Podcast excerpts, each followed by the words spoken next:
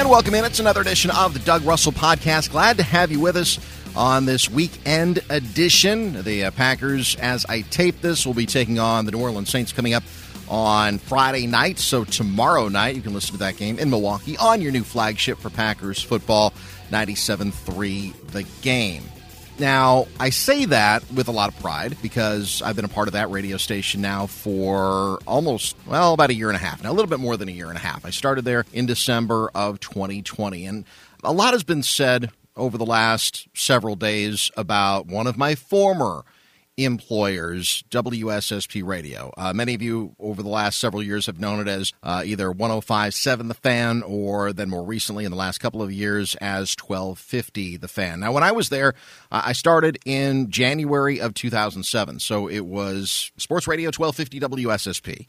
Uh, that's what it was known as. And I never really called it the fan. I still don't, but I understand that a lot of you that listen to that and have listened to that radio station still refer to it as the fan, and, and I get that.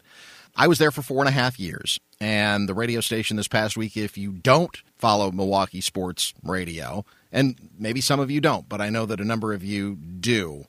Uh, they pulled the plug on WSSP radio earlier this week, and they did it kind of unceremoniously. The uh, bean counters at Audacy. Now, when I worked for them, they were called Entercom, but station wasn't sold or anything like that. They just changed the name after they merged with CBS Radio. But uh, I was there for four and a half years, hosted the morning show alongside Mike Wickett for those four and a half years.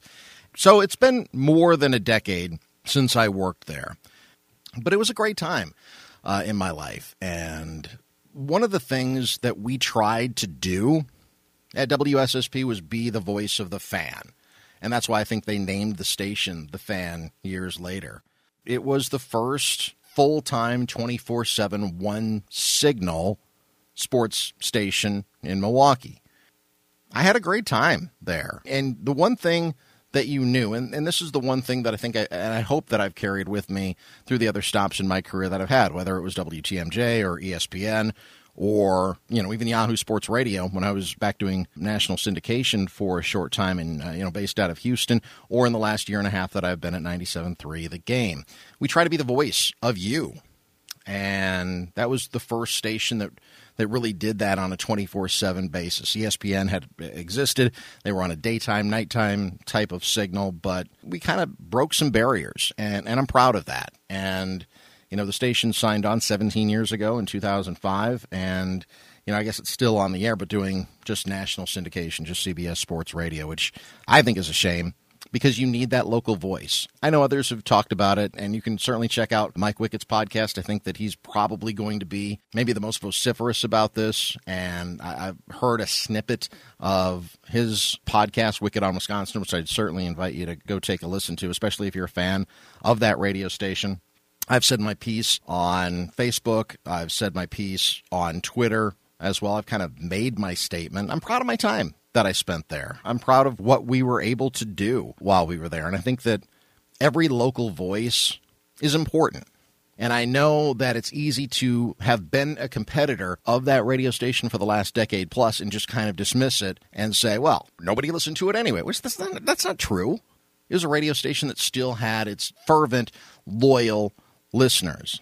I know a lot of people have said, well, after you got let go, I never listened to them again. And listen, it's a lovely thought, but I don't believe that necessarily for, I think, 99% of you, but it's a lovely thought nevertheless. So I think about those that, you know, I did get a chance to work with. I think I specifically pointed out we had four producers in the four and a half years that I was there. So I don't know what that says about us. We kind of went through producers pretty quickly, but uh, Marcus Paff, who's been a talk show host in the Fox Valley. Ryan Recker was one of our producers, and uh, he did some fill in on WTMJ last week, who's turned into, by the way, a fantastic talk show host.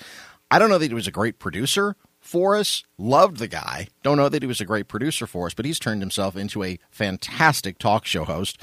Uh, Kyle DeLobby was one of our producers, and then finally Chuck Freeman, who I now work with again at iHeartRadio. Uh, he does mornings on WIBA in Madison and some other things for us at iHeartRadio.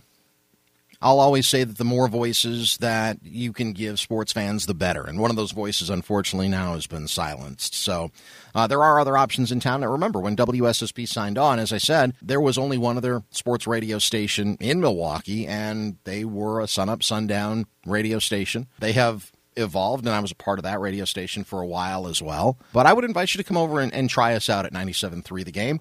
Give us a chance to earn your business.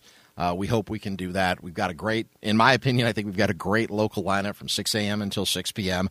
And all we talk is Wisconsin sports. And again, your new home for the Packers. But uh, I understand that there are a lot of people that are hurting right now. Certainly the uh, employees that have been let go, they're hurting. But the listeners, you guys, the fans, uh, you guys are hurting as well. Uh, WSSP was a radio station that had its most loyal listeners.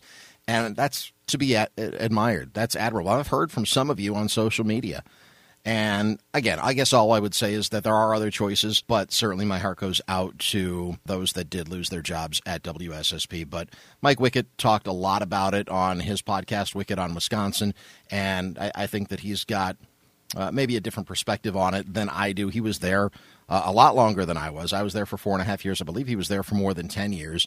Chuck Freeman has said some things, I think mostly on social media, you know, who's right, who's wrong you know, at the end of the day, radio is still a business, and you still have to pay your bills, and you still have investors, and you still have stockholders, and things like that. So it's a difficult situation for certainly everybody involved. I did want to acknowledge it. It was a great four and a half years that I got to spend there, and I made lifelong friends. I made friends that I consider family now. I wouldn't trade the experience that I had at WSSP for anything. It brought me back to Milwaukee. I was in Chicago for seven years, and Ryan McGuire recruited me out of Sporting News Radio, brought me back home and I'm forever grateful to Ryan for that.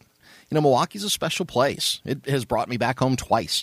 Brought me back home from Chicago, brought me back home from Houston. And ironically enough, it brought Ryan back to Milwaukee as well after he was gone for, gosh, I think more than a decade.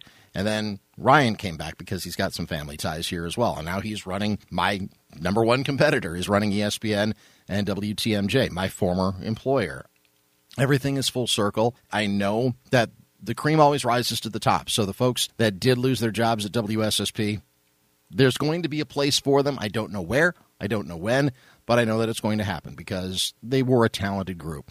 Anyway, as long as we're talking about the old radio station, thought I'd bring back a conversation that I had with my former co-host Mike Wickett. This is less than a year ago. We just kind of reminisced about some old times as well, and uh, thought you might enjoy it. Uh, hopefully, it'll bring a smile to some of your faces that do miss the old Doug and Mike show. And listen, you guys made us into rock stars, and you guys made us feel like rock stars. I'll forever be grateful for that because it was such an incredible experience. You guys made it what it was. So this is the conversation that I had with Mike Wickett about a year, not quite a year ago. Thought you might enjoy it as we uh, kind of reminisced uh, about some old times. Mike, thanks for joining me today. Doug, when you say it like that, it makes me actually, for the first time, begin to feel really, really radio old. Like I've felt old all the time, ever since like you hit 35 and up, you start going. But when you say it was a decade ago, and I start thinking and doing the math, I'm like, God bless. if I could go back and talk to 2008 Doug and Mike, man, they wouldn't believe what 2020 Mike Wickett was doing. Yeah, all right. So let's catch people in that same vein. Then let's catch people up a little bit because uh, we did that show from 2007 and I say this when I say that it seemed like it was longer than that, I mean that in a good way. I know that it doesn't always come off when you say, "Oh, it seemed like forever," but I mean that in a good way. It was a four-year run; it felt like four decades. Right, right, right. But the the amount of messages that I still, I don't know if you uh, are, are get the same amount of messages that I do about it, or when I just encounter people. Man, I used to listen to you and Mike on twelve fifty every morning. I mean, this was a four about four and a half years that we did that show from two thousand early two thousand seven to June of twenty eleven. So that's a little bit more than four years, about four and a half years. I still get messages about it all the time, and I know you were there longer than I was. But that's that's when people hear my name. That's what they immediately associate me with most, more than anything else that's amazing. Uh, yeah, I mean, I, I get my fair share of man. I listen to you and Doug, and then you know I listen to you and Chuck, and I, and and all that. I listen to all the old school guys on the fan. I mean, there's been a little turnover at that radio station, but a lot of it still remains the same. I just, I, it seems like a two lifetimes ago that you and I were on the air together, and it seems even longer than that. That I was on the phone with our former boss Ryan McGuire, and I remember um, in 2000, the end of 2006, he left Ann Arbor to come to Milwaukee, and then there was a job opening to be your producer, and he called me for it, and I said, no, I think if I went from mornings in small market Ann Arbor to producing mornings, it would be a horizontal move. I'm not going to take it. Then I saw in the trades you were looking for a co host, Doug. and that's Right. when I said, I need to get back on the phone with Ryan and we need to try to work this out. And do you remember it was New Year's Eve Eve Okay. that I drove to Milwaukee with my then girlfriend at the time. I left her at the mall and then I drove. I left her at Bayshore Mall, and then I drove, and John Adias and I Right. both interviewed with you or fake showed with you, and we got done, and I then got in the car, and the girlfriend and I drove back to, to Detroit that Couldn't night. spend the night? I mean, you could have at least gotten a hotel room or something. I think we did the night before. Okay. I, th- I think Entercom had put us up in the night before, but we drove back that night, and it was like, all right, let's see if it works. And then you know you get the phone call, and and you make the big life change to come to a city you've never been to before in Milwaukee, and you know I, I, I will tell you a lot. I learned so much from doing that show with you. First of all, I learned more about baseball doing that show with you because I came from Ann Arbor and it was Sure. Michigan football and it was Michigan basketball and yeah, we touched on the Lions, but it was all U of M stuff.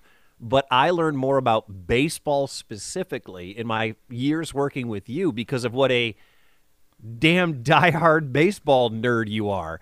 Uh, but just to learn about the Brewers and the history of the Brewers and what the, the Brewers and their terrible history, record wise, what they mean to the city of Milwaukee and the entire state. So the thing I took most of it was yeah, we had a lot of fun and we had a lot of cool interviews and whatnot, but I would not have had the continued success after you were asked to not come in the building anymore, with, which is a kind way to put that. I, I wasn't asked, Mike. I'm, I'll, I'll put it that way.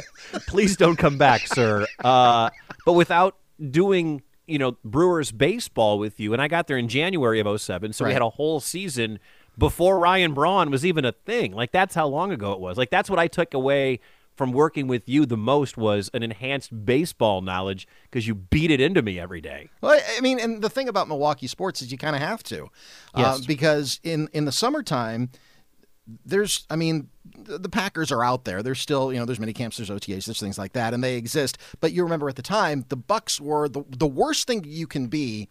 Not only in the NBA, but the worst thing that you can be in sports is irrelevant, and that's what the Bucks were. They were just irrelevant. Nobody cared, and the, the Brewers were a good young and up and coming team.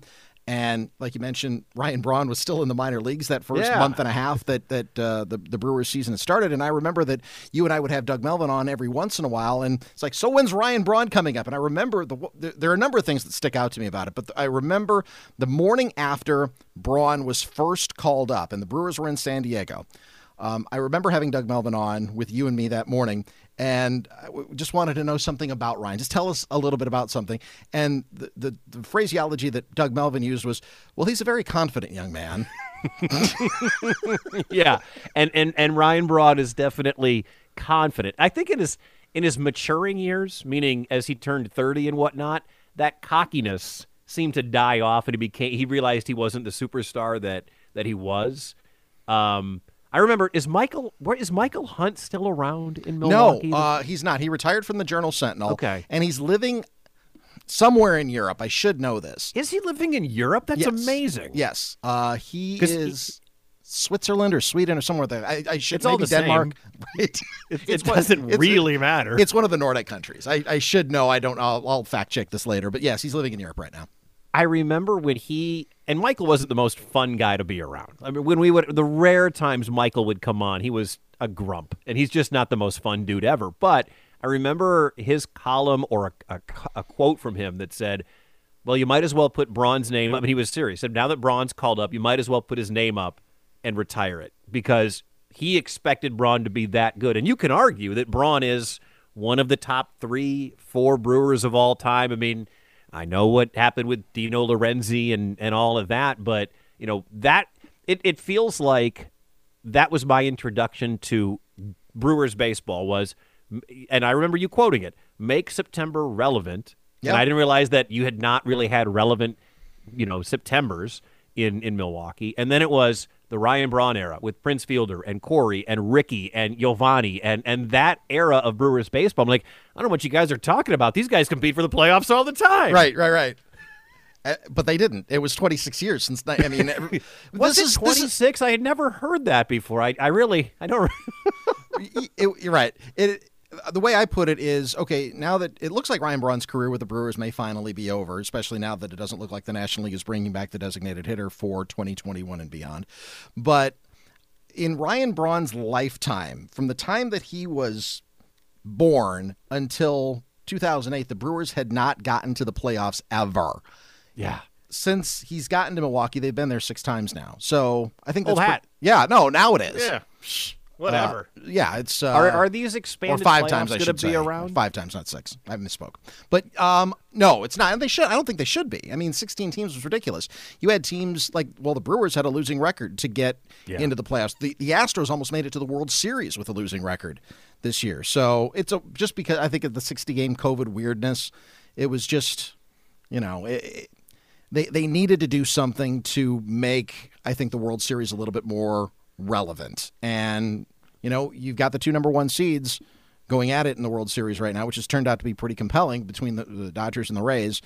Uh, so yeah, I, it's I think, th- and look, I don't want to see 16 come in, and I think that's ridiculous. But I think it was a really, really smart move because baseball. I don't know if you've heard it, it's it's a it's a marathon, not a sprint. Doug. once or twice. um, because you, I mean, you teams aren't who they are after 30 games or 40 games or 60 games. I mean, it's it's always like you get to Memorial Day and then you can kind of look at the standings and figure that's where most of it's going to be by the time we get to September. I mean, the the Nationals, as you know, didn't they didn't win. They would not have been in the playoffs.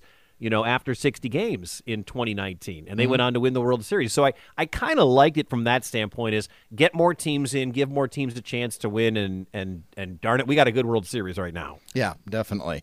Um, okay, so the, the the final thing that I'll say about the old show, I mean, we did. It was kind of couched as a reunion show a few weeks ago. It was on the Bill Michaels Radio Network. It was a Packers centric show. At times, it kind of felt like Bill was there, but he wasn't there. Which No, I, I'm glad Bill. I will, actually, I was pretty thrilled that you and I had Bill on our show. it was so cool of Bill Michaels to join us Right. on the Doug and Mike show, the 2020 reboot. I, I'm eternally grateful for for Bill and, and uh, Joe Zanzola as producer for reaching Yeah. out to us. That was Yeah. fun. It was a lot of fun. Um, I don't know if you would realize this, but apparently, as the feedback has, has gotten back to me a little bit, it started a lot of rumors that we were getting the band back together. Oh, really? Yeah, I think um, what people was the the feedback I got from it was they liked it that our mics were still on.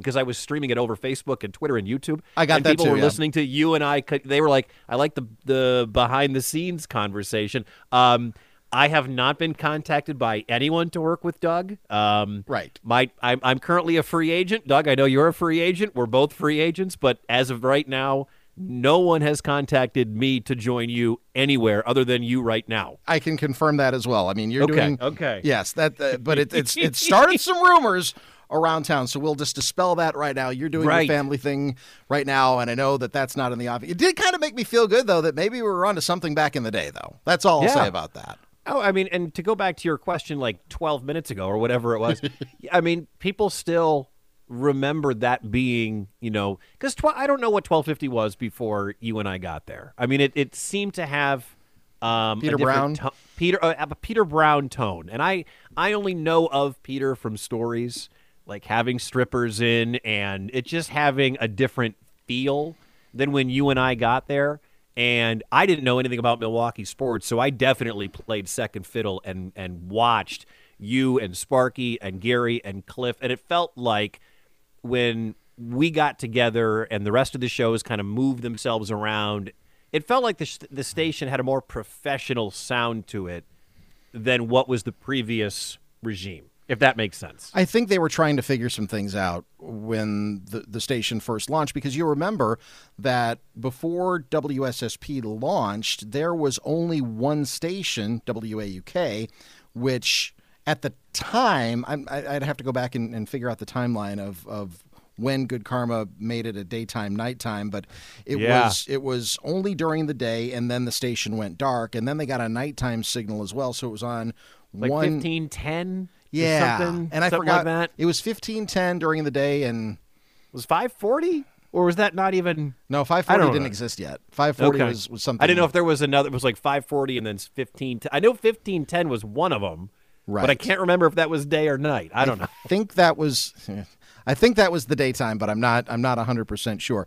But so there was there wasn't a, a 24/7 sports station. WTMJ did a sports show at night and did all the play-by-play of course, but SSP was really the first 24/7 the same signal sports station in Milwaukee, and now there's 3 of them. Yeah, exactly.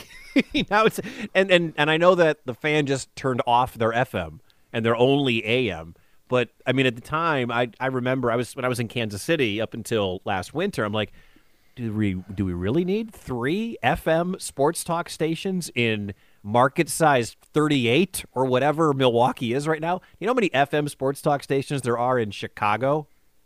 Zero. None, yeah. None. None. There are none in Chicago, and at the time there were three in Milwaukee. I'm like, something does not seem right. About well, that. I I can you know pile it on a little bit more. 540 ESPN still exists as an all ESPN. They do some high school uh, football and basketball on 540 ESPN, but that's the national um, Hmm. ESPN outlet in Milwaukee. So that's four, and then WOKY, the big 920, 920, yeah. is all Fox Oh, Sports Radio as well. So there, if you count those, there are five stations that do sports in Milwaukee, and TMJ who still does all of the uh, all the play by play. So that's nuts. I mean, how many country stations are there? How many hip hop stations are there? Is there a, a, a? I know there's two big news talk stations. It feels like Milwaukee could probably use some other new, different kind of format, but I I have no idea. I'm not a programmer. Right. yeah. Um, so okay, so catch people up to date. You left Milwaukee to go to Kansas City when, and then you were doing political talk for a while in KC. I uh I I started dating my wife, um, Lee, and she was the assistant program director and music director in Milwaukee for uh, Kiss FM. And a guy by the name of Tony Larino, who used to work at The Mix in the same building, he was down in Kansas City programming uh, a radio station, and then he got a job in Atlanta and recommended Lee for the job. And Lee and I had just moved in together. And when I say just moved in together, we had just gotten our dream third ward apartment, the one she always wanted, Doug. It was right across from the Summerfest grounds. We walked to Summerfest, the one Summerfest we lived there, because when I drove the moving truck back, the U-Haul back, Doug, I came in in moving sweat and I walk into the dream apartment she had to had in the third ward, and Kansas City was on the other end, saying that they were hiring her that day. And I'm like, are you kidding me? So she got the job as the program director down there, and um, our boss Tom Parker in Milwaukee talked with the Entercom cluster, where she was also working. Like it was all Entercom. Um, and she, or I'm sorry, and their boss and my boss got on the phone and started talking. Like, is there a way we can make this work? And this was before, like, COVID made this much more normal than it was back in 2015 when this happened. Sure. Can I use a studio in Kansas City and do the show in Milwaukee along with Chuck Freeman and, and Bart Winkler, uh, who are on the other ends? Can can that work? And they rigged a studio up, and it was mine. And I would go in at you know five thirty in the morning or whatever, in this little studio, Doug. I could touch all the walls at the same time. Like it was lit. It was a broom closet, and I would do the show there. And the thing was, like then, if you weren't in Milwaukee or you weren't in a city, the thinking was that was bad. Whereas now, I don't think it matters anymore as long as you're familiar with the town. I mean, hell, Zabin does the show in on on the game, and I don't know if he's ever actually been to Wisconsin other than the one time. you right. know, Yeah. so for 11 months, I lived a double life that only a few people knew about. My friends in Kansas City knew about it. My close friends in Milwaukee knew about it. Maybe more people knew than I actually think. But I would do the show um, in Milwaukee and be living my life in Kansas City. But you would never see me post pictures on Facebook or Instagram or Twitter we lied to people, basically. uh, they flew me in for different events like the toy drive, or even once just to take stock photos at Miller Park. Like Sure. this was this was a covert operation in For a, like a slow release throughout the season, Yeah, take about 200 exactly. pictures, and then yeah, Yeah. they always seem to be playing the Reds. I don't Man, know that yeah, all about. they have the same know. seats every time. uh, but then an opportunity came up to live my real life on a news talk station, K- KMBZ, big FM news talk station, uh, doing the midday show, and I had actually filled in. I would go down the hall after I got off the air at 10 and do the show from 10 until 2, and I became friends with the woman. And lo and behold, the guy half of that show in 2016 got a gig in Seattle. Um, later fired by our old boss, Ryan McGuire. You know, they say that radio is the same 100 people going after the same 99 jobs. right. So yeah, It, it pretty much it's is. Um, all cyclical. So I, I started doing the show, and it's it it was it's a news talk station on a center. I mean, the, the market is very is very Republican. It's a very conservative area. Um, our AM signal carried Rush Limbaugh and Sean Hannity, you know, th- that kind of programming, and we were all local from morning until night.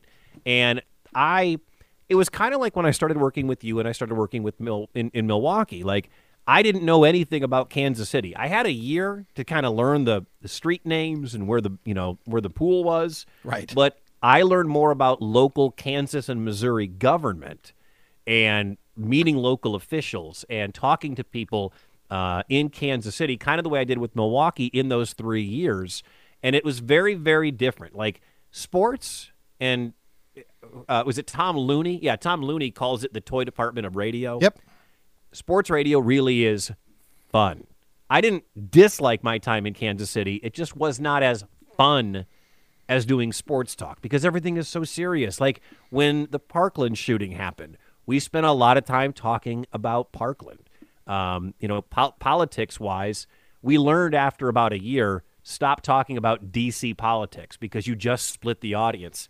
I lean left, my co host leaned left. We're in a conservative area. Those who want to hear about Trump and company go to Rush Limbaugh, go to Hannity. You don't want to hear my opinion on Trump, and vice versa. Like, if you don't want to hear about Trump, you don't want to hear me talking about Trump. The thing is, Doug, as soon as we stopped talking about Trump, our ratings skyrocketed. Our ratings went way up. We were like That surprises me. up 13th, 11th, 10th. We went up when I left, we were second with men in the ratings. We were second with women in the ratings. We were second in overall persons in the ratings because we stopped talking Trump. So is that the biggest difference then between political radio and sports radio? Is that I mean, look, I think sports for, for the most part, from my experience, is local as well. I mean, we could talk, uh, you know, about the World Series until we're blue in the face, but I don't know how many people who are listening to this really care about the Dodgers and the Rays right now. That it, it, it's it's mostly that you know and i think the biggest difference i mean when you cover a big breaking story it's kind of the same thing. Like if there is um, you know election night you're hammering with political consultants you want to get somebody on from both sides of the campaign if you're you know covering the missouri governor's race or whatever you're going to have people on. Just like if there's a new hire you're going to get you know somebody from you know the, the the Brewers on someone who covers the Brewers. You're going to get okay. So where was Craig Counsell before this? Let's talk about what kind of manager he was in his last stop. Like you're going to do kind of the same things, just the names change. The biggest difference in my time doing news talk radio versus uh, sports talk radio is if you're on Doug and you're on TMJ and you're doing a, a, a post game show or you're doing a talk show or whatever when you're at ESPN everybody for the most part's rooting for the same team. You may not want to get there the same way. We're all rooting for the Packers, but some people think that the Packers waste a draft pick. Some people think that the Packers did a great job on the draft pick, but at the end of the day, everybody wants the Packers to win. What I learned is when I get on the air and we start talking politics, half the people want me to fail.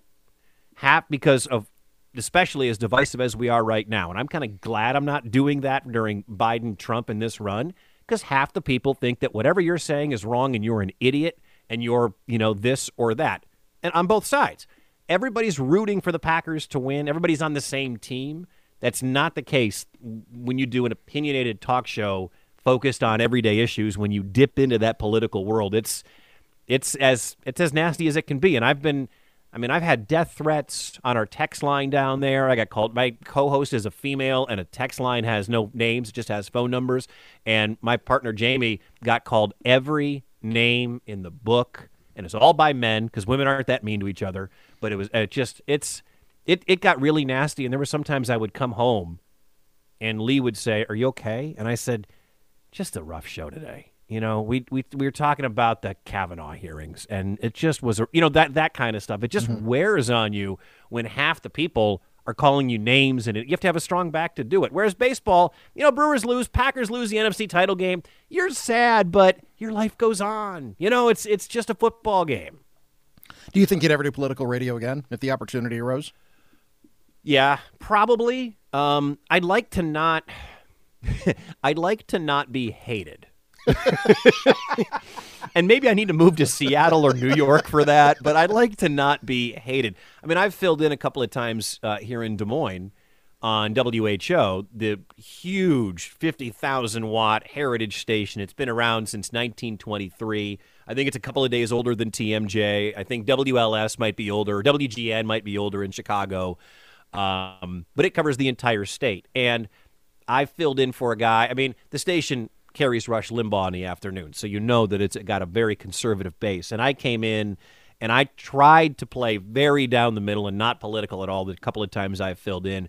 And I got called socialist. I got called liberal idiot. And I was like, listen, the point of this conversation was have you lost friends to politics because of, you know, whether they're a Trump supporter or a Biden supporter, whatever? Have you lost friends and why? And tell me your story. And both sides had good stories, but I'm a liberal idiot for bringing it up. So then, how do you handle this election? I mean, I know you're not on the radio full time doing it like you were at KMBZ with Jamie, but how do you handle this election that has been so nasty? I think it's even nastier than what we saw four years ago between Trump and Clinton. Uh, and, you know, we're a week and a, and a day out from the final day of voting. I used to be a Facebook fighter, Doug. I used to be a Twitter Trump trasher, and I have realized a couple of things. One, there is no point. There really is no point, uh, especially this deep in it. Even like three months ago, um, you're not going to change anyone's mind with any fact that you present to them on whatever, whether they're a Biden supporter and they don't believe that somebody said this, or they're a Trump supporter, and you you're like, well, he's actually lying here for the umpteenth time. You're not changing anybody's mind. Like that to me is one of the biggest things about this is we are so stuck stuck in our ways as a country um, that you're never going to get the diehards to listen, and the diehards are the loudest ones. They're the ones that post the ridiculous, baseless, informationless le- uh, memes and all that stuff. Like, it drives me nuts to see some of the stuff on Facebook. And there was one day when uh, Lee walked in, my wife walked in to our bedroom where I have my little studio built, and I'm over here and I'm just typing away, Doug, and you can hear the keys going like I'm writing a novel. And she said, What are you doing? Are you writing a book? And I said, No, I'm responding to someone on Facebook. And you Erica feel like said, an idiot. Hey, Erica said the same thing to me uh, uh on occasion right? as well. So, so I, I get it. And I've I've stopped. I've just gotten to the point where all right, so I try. I've tried to stop as much See? as I can. And and you just it, there's no there's no point in arguing with people and she has noticed that since I stopped working at KMBZ and have backed off a little or when I did back off a little on Facebook and Twitter, I was in a better mood. And when I'm in a better mood, she is in a better mood. When I'm in a better mood, I'm more active with the children. We have three babies running around here. So I've really pulled back. I mean, I I haven't gotten into a good Facebook fight in weeks, Doug, and I feel okay with it. Like I've got some family on... members I can direct you to if you ever have the. No, itch. no, I'm I'm good. Okay. I am good okay. on that. Okay. You know how like you have to work on your own soul before you can you can change things. Right. You have to work on you. Like I need to fix me before I fix anything else in my world. So I've stopped. Um, you know, I'll, I'll I'll retweet a thing or two every few days, but there's just no point. You know, I hope this country gets better. It, it needs to be healed. And um, my mom is like, "Did you?" I watched 42 minutes of the first debate, and that was all I could handle. I didn't watch the third debate or the second debate, whatever. I watched pretty much all the Democratic convention I dipped in once in a while on the Republican National Convention just to hear Trump Jr.'s girlfriend yell at me. Um, it was, you know, there, there's. I don't know if it really matters if you if you argue and fight with people. So I I've tried to not do that. All right. So you're also doing some podcasting right now as well. Uh, originally, I said no, no, no more than 15 minutes, and we'll talk mostly about football. well, that went right to shit. Okay. Um,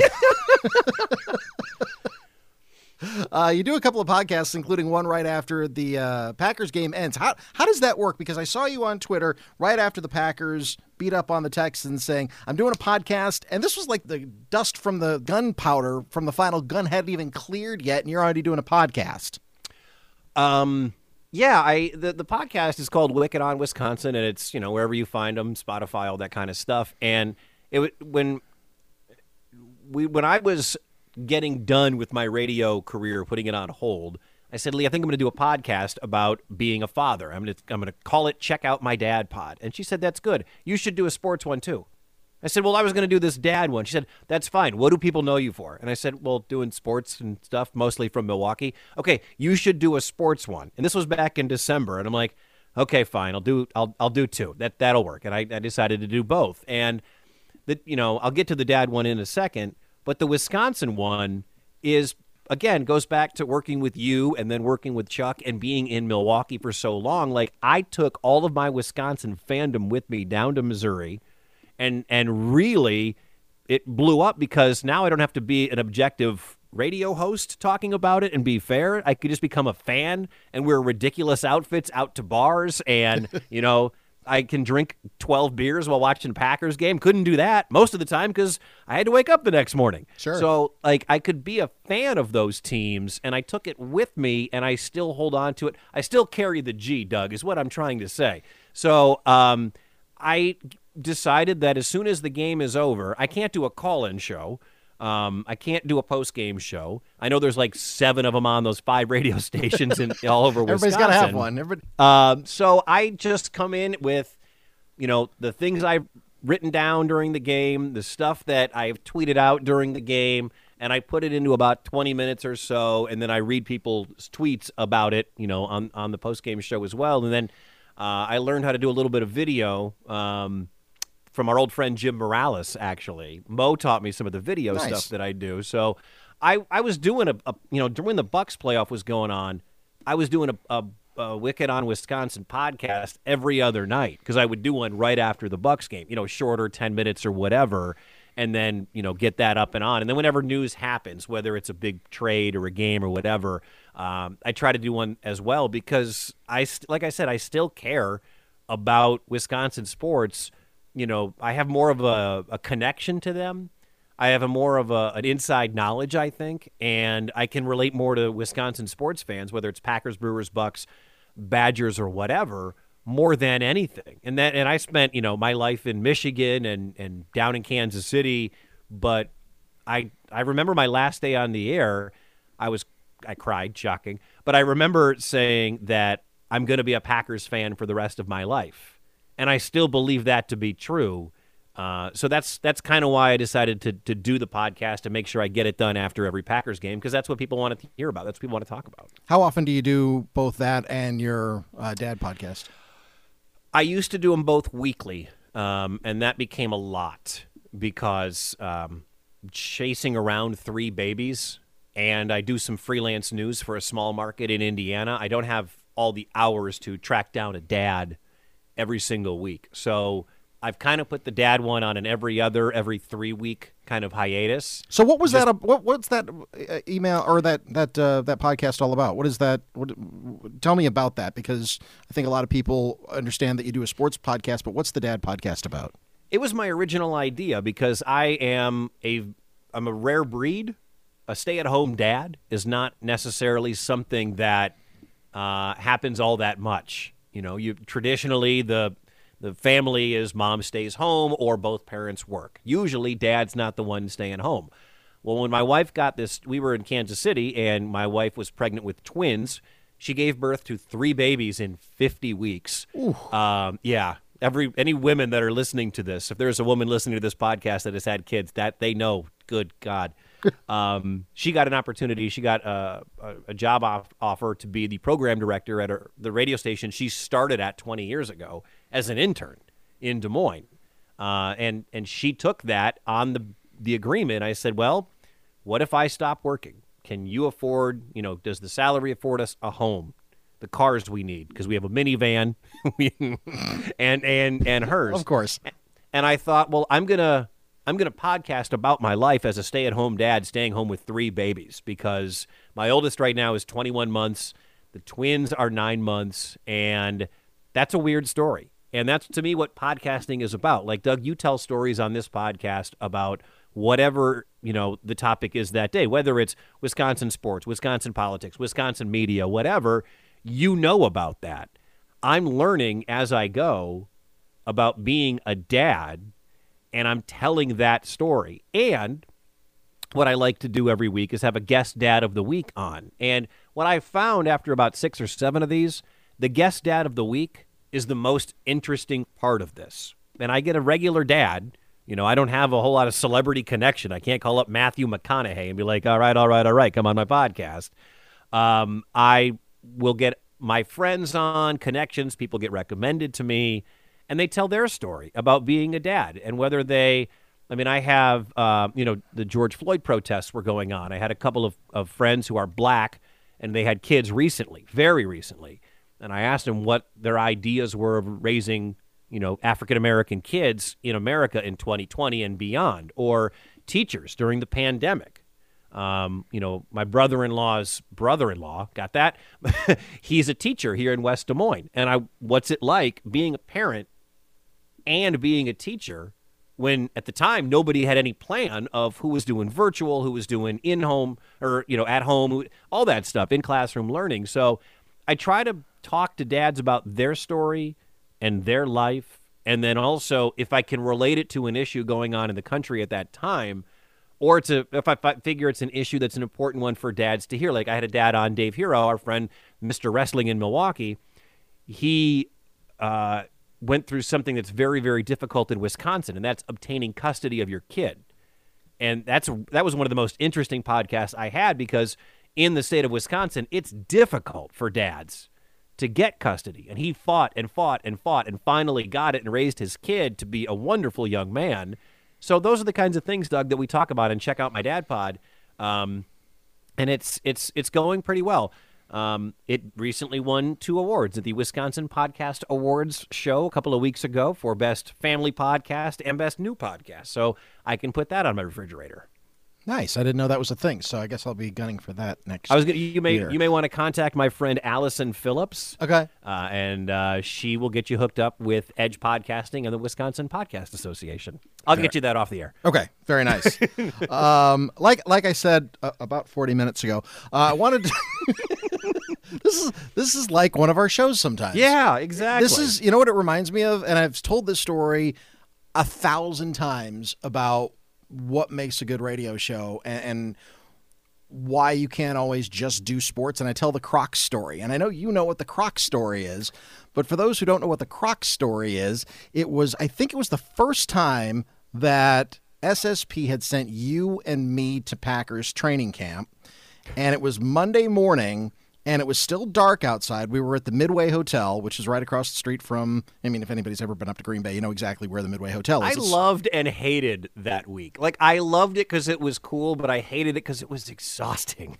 It was very exhausting because It was an exhausting week, but it was cool to be at Packers training camp. Sorry. Because and, and when we got off the air at uh well they, they started practice at about 8.30 we got off the air at 9 o'clock. So then we would just take the short walk over to the Ray Nitschke practice facility and watch the, the packers work out. But at 4.55 we started the show at 5 o'clock. At 4.55 you roll in Yep. loo- looking like absolute hell. I love you brother but you, i mean just like, I was probably at the bar the night before. Maybe at the bar we were broadcasting from seven hours before. it's possible because you were still wearing your pajamas. Um, Oh, yeah. and you were wearing these Michigan Crocs, and and I'm sure you do. I'd be disappointed if you didn't. And uh, like in the first minute of the show, I'm like, "What in the hell are you wearing?" And we had a three-hour discussion about Crocs that lasted in and out for the better part of a week. The mm-hmm. whole week that we were up there, and they're really comfortable. I'm sure. I'm sure they are, but that's to me that's just an example of you know sometimes when the show goes off the rails, we got more calls, more emails, more you you name it, more feedback from that stupid aside than oh. I think anything else we ever did. Did you do you remember when Cliff Saunders admitted he couldn't ride a bike? Yes. Like yes, that's, that's another example. Like who cares what the Packers did in the draft? Like Cliff can't ride a bike. Yeah. I mean, that kind of stuff. Yes. Is is I mean, when I was in Kansas City, we were it, it was just one of those things. My partner and I were coming back from a break and we, so we were talking about like cooking at food for yourself and i'm like well i you know i got the onion out and then I, I, I took the pasta noodles and i broke them in half and i threw them in the pot and she stopped me and i said what she said what did you just say I said, well, I got the onion, then I got the noodles, and I broke them, and I threw them in the pot. You did what to the noodles?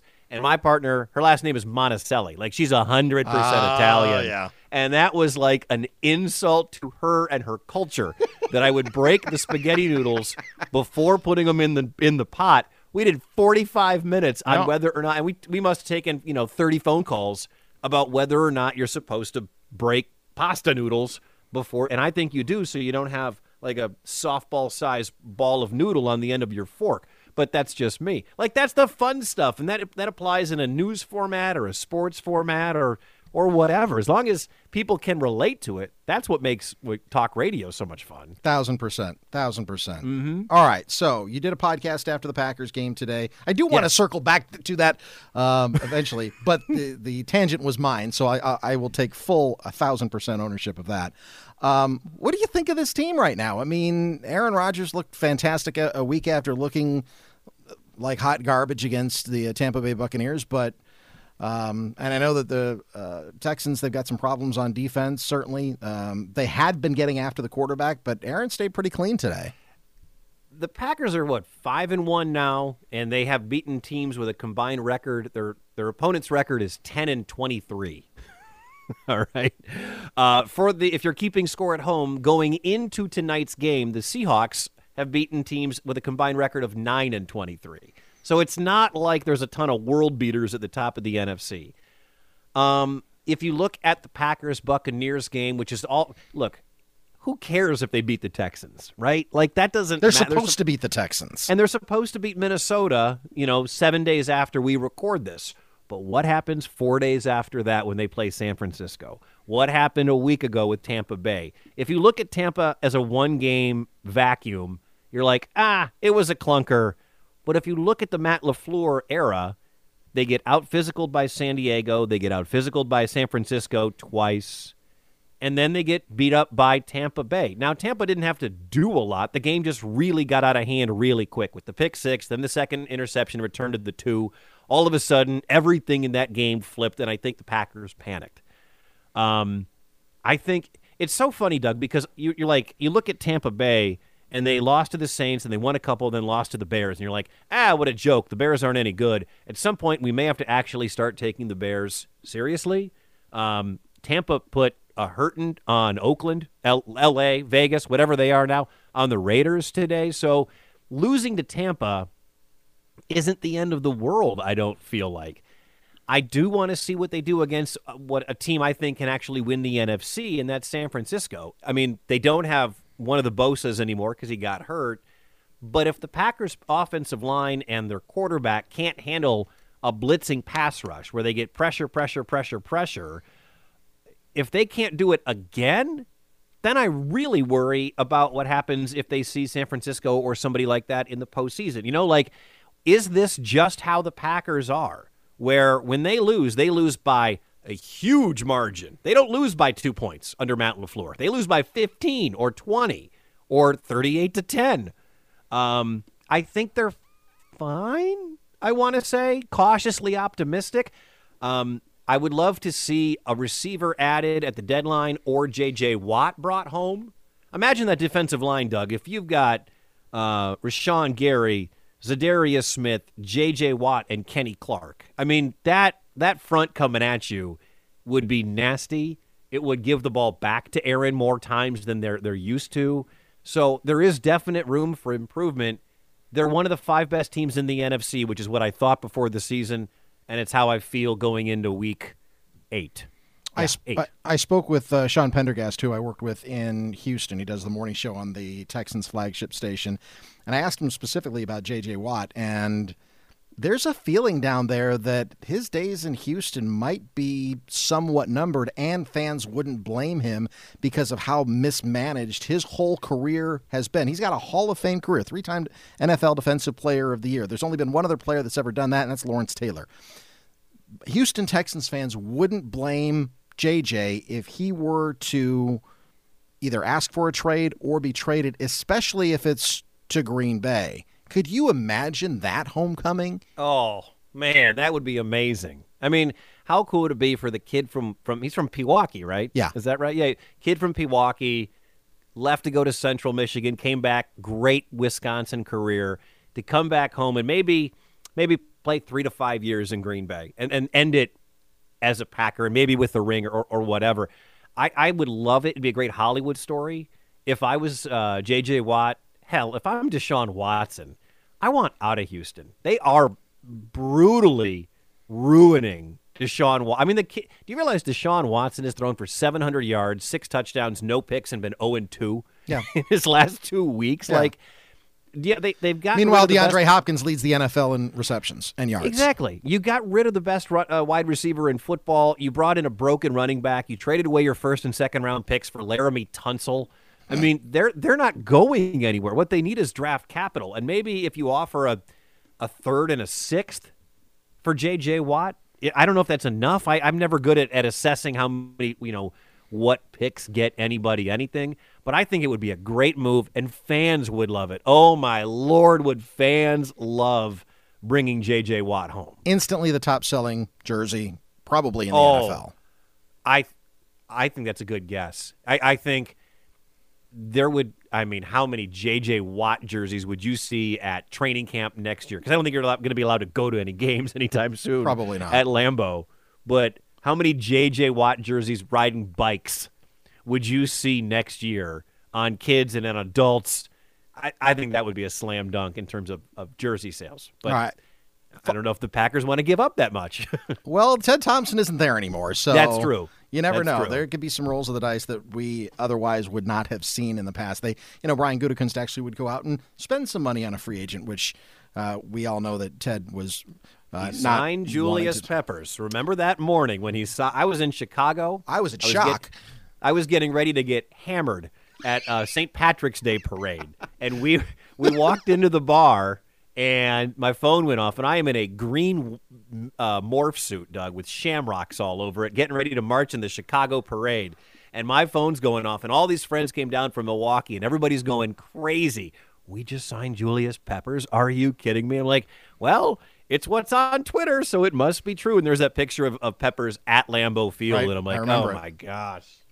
We did not see that one coming by a No. long shot. No, no, no. It was like when they signed when they traded for K Rod at the night of the All Star break. Nobody saw that coming either. I, want to ask you this question because I, I was actually looking back into uh, when I was doing my show on ESPN uh, when I had you on right before the Kansas City Chiefs game, and, and I wanted to get you on then number one just to say hello and to talk to you again on the radio because it was fun, but you got to see the first few seasons of Patrick Mahomes. How special is this kid? How good can he be in your best estimation? More than anything, Doug, they could give that kid the key to the city right now. Kansas City. It was. We were talking about this um, because we, we didn't do a ton of sports on my station, but Mahomes was the story. Kansas City, you know, with all the infighting, and we had a governor get recalled in Missouri named Eric Greitens, and the Trump, Clinton, Trump, whatever, everything. Go- the one story the entire area on both sides of the Kansas and Missouri border could actually combine and and rally around was Patrick Mahomes because he came out of the gate as just this freak. I mean, he threw six touchdowns in his first start as the starter. He started week 17 one year his, uh, in in his rookie season against Denver, but that didn't really count. I before I was doing a little pre and post on the sports station down there. They had asked me to, to, to join their coverage. I made the incredible claim that before the first game, Doug, he was the worst quarterback in the AFC West. And the AFC West at the time included Case Keenum. Really nailed Old that takes- one, didn't you, Wick? Old Takes Exposed hit me up on Instagram a year later. That's how you know you've made it. I felt really good. It keeps it pops back up every year or so. Um, I think Patrick Mahomes is Aaron Rodgers 2.0. Wow. I, I, I think that he is such a student of the game and got paired with the perfect head coach in, in Andy Reid, and they have built that team. He was the missing piece. I mean, they had Alex Smith who was winning games, but Alex Smith couldn't throw the football 40 yards down the field.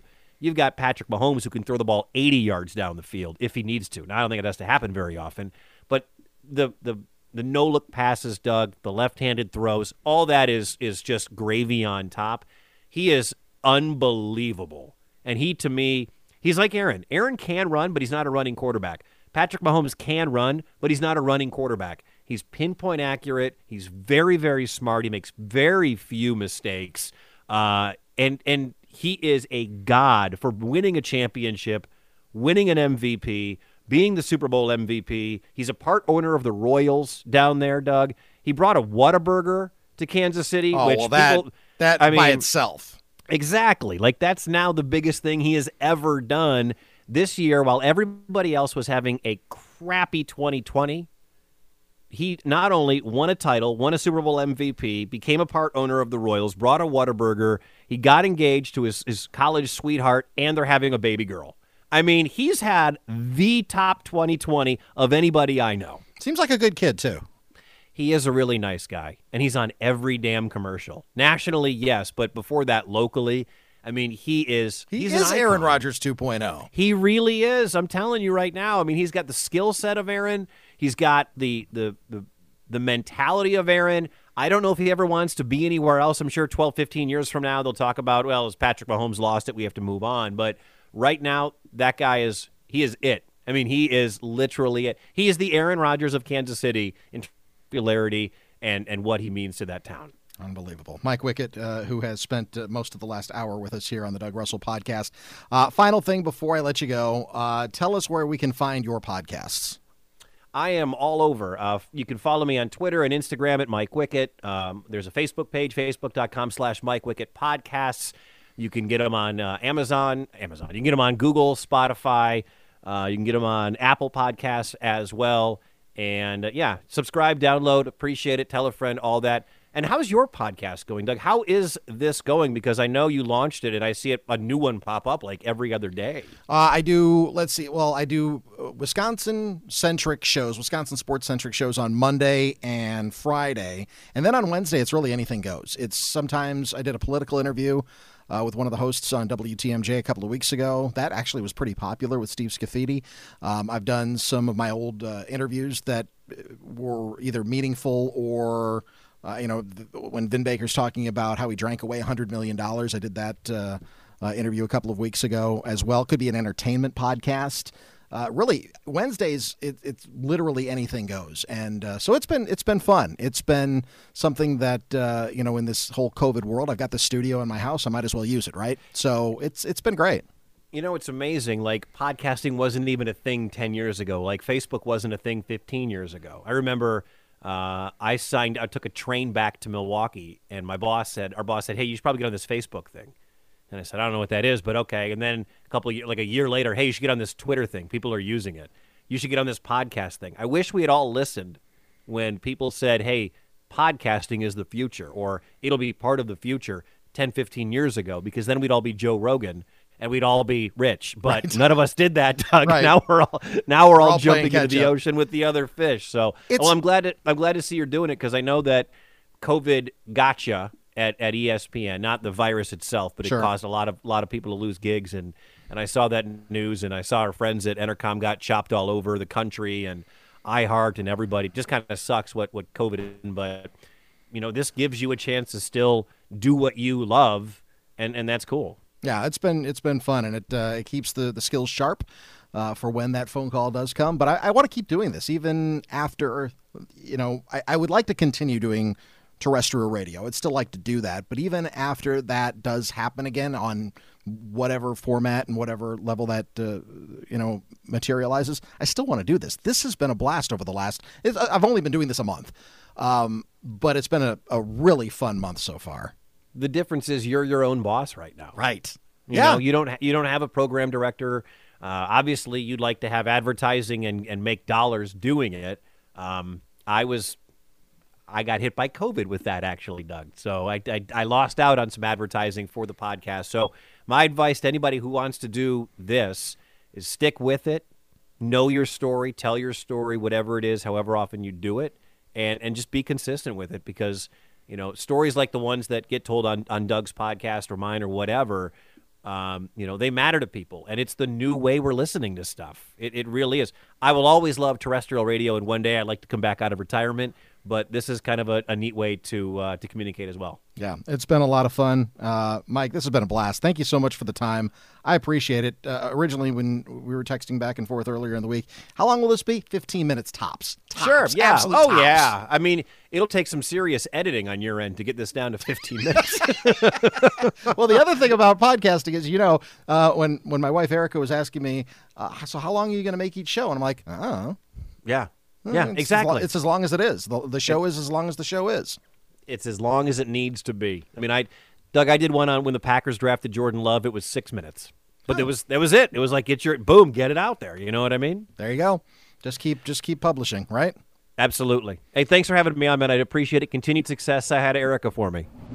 All right. Hope you enjoyed that conversation from about a year ago. Uh, my old WSSP co host, Mike Wickett. And maybe we do need to do kind of a, a, requiem, if you will, with some of the old gang from the old radio station as their 17 year history is now just that. It is now history. But I think a lot of uh, you that listen to our old shows and some of the uh, shows that were on more recently would really get a kick out of that. I would be up for it. If everyone else is up for it, maybe we can get this thing kick started. Anyway, uh, enjoy the Packers game on Friday night. Again, all of your Packers coverage, both pregame, during the game, play by play. Wayne Larrivee, Larry McCarren, 97.3 the game in Milwaukee. This is the Doug Russell Podcast. Have a great weekend, everybody.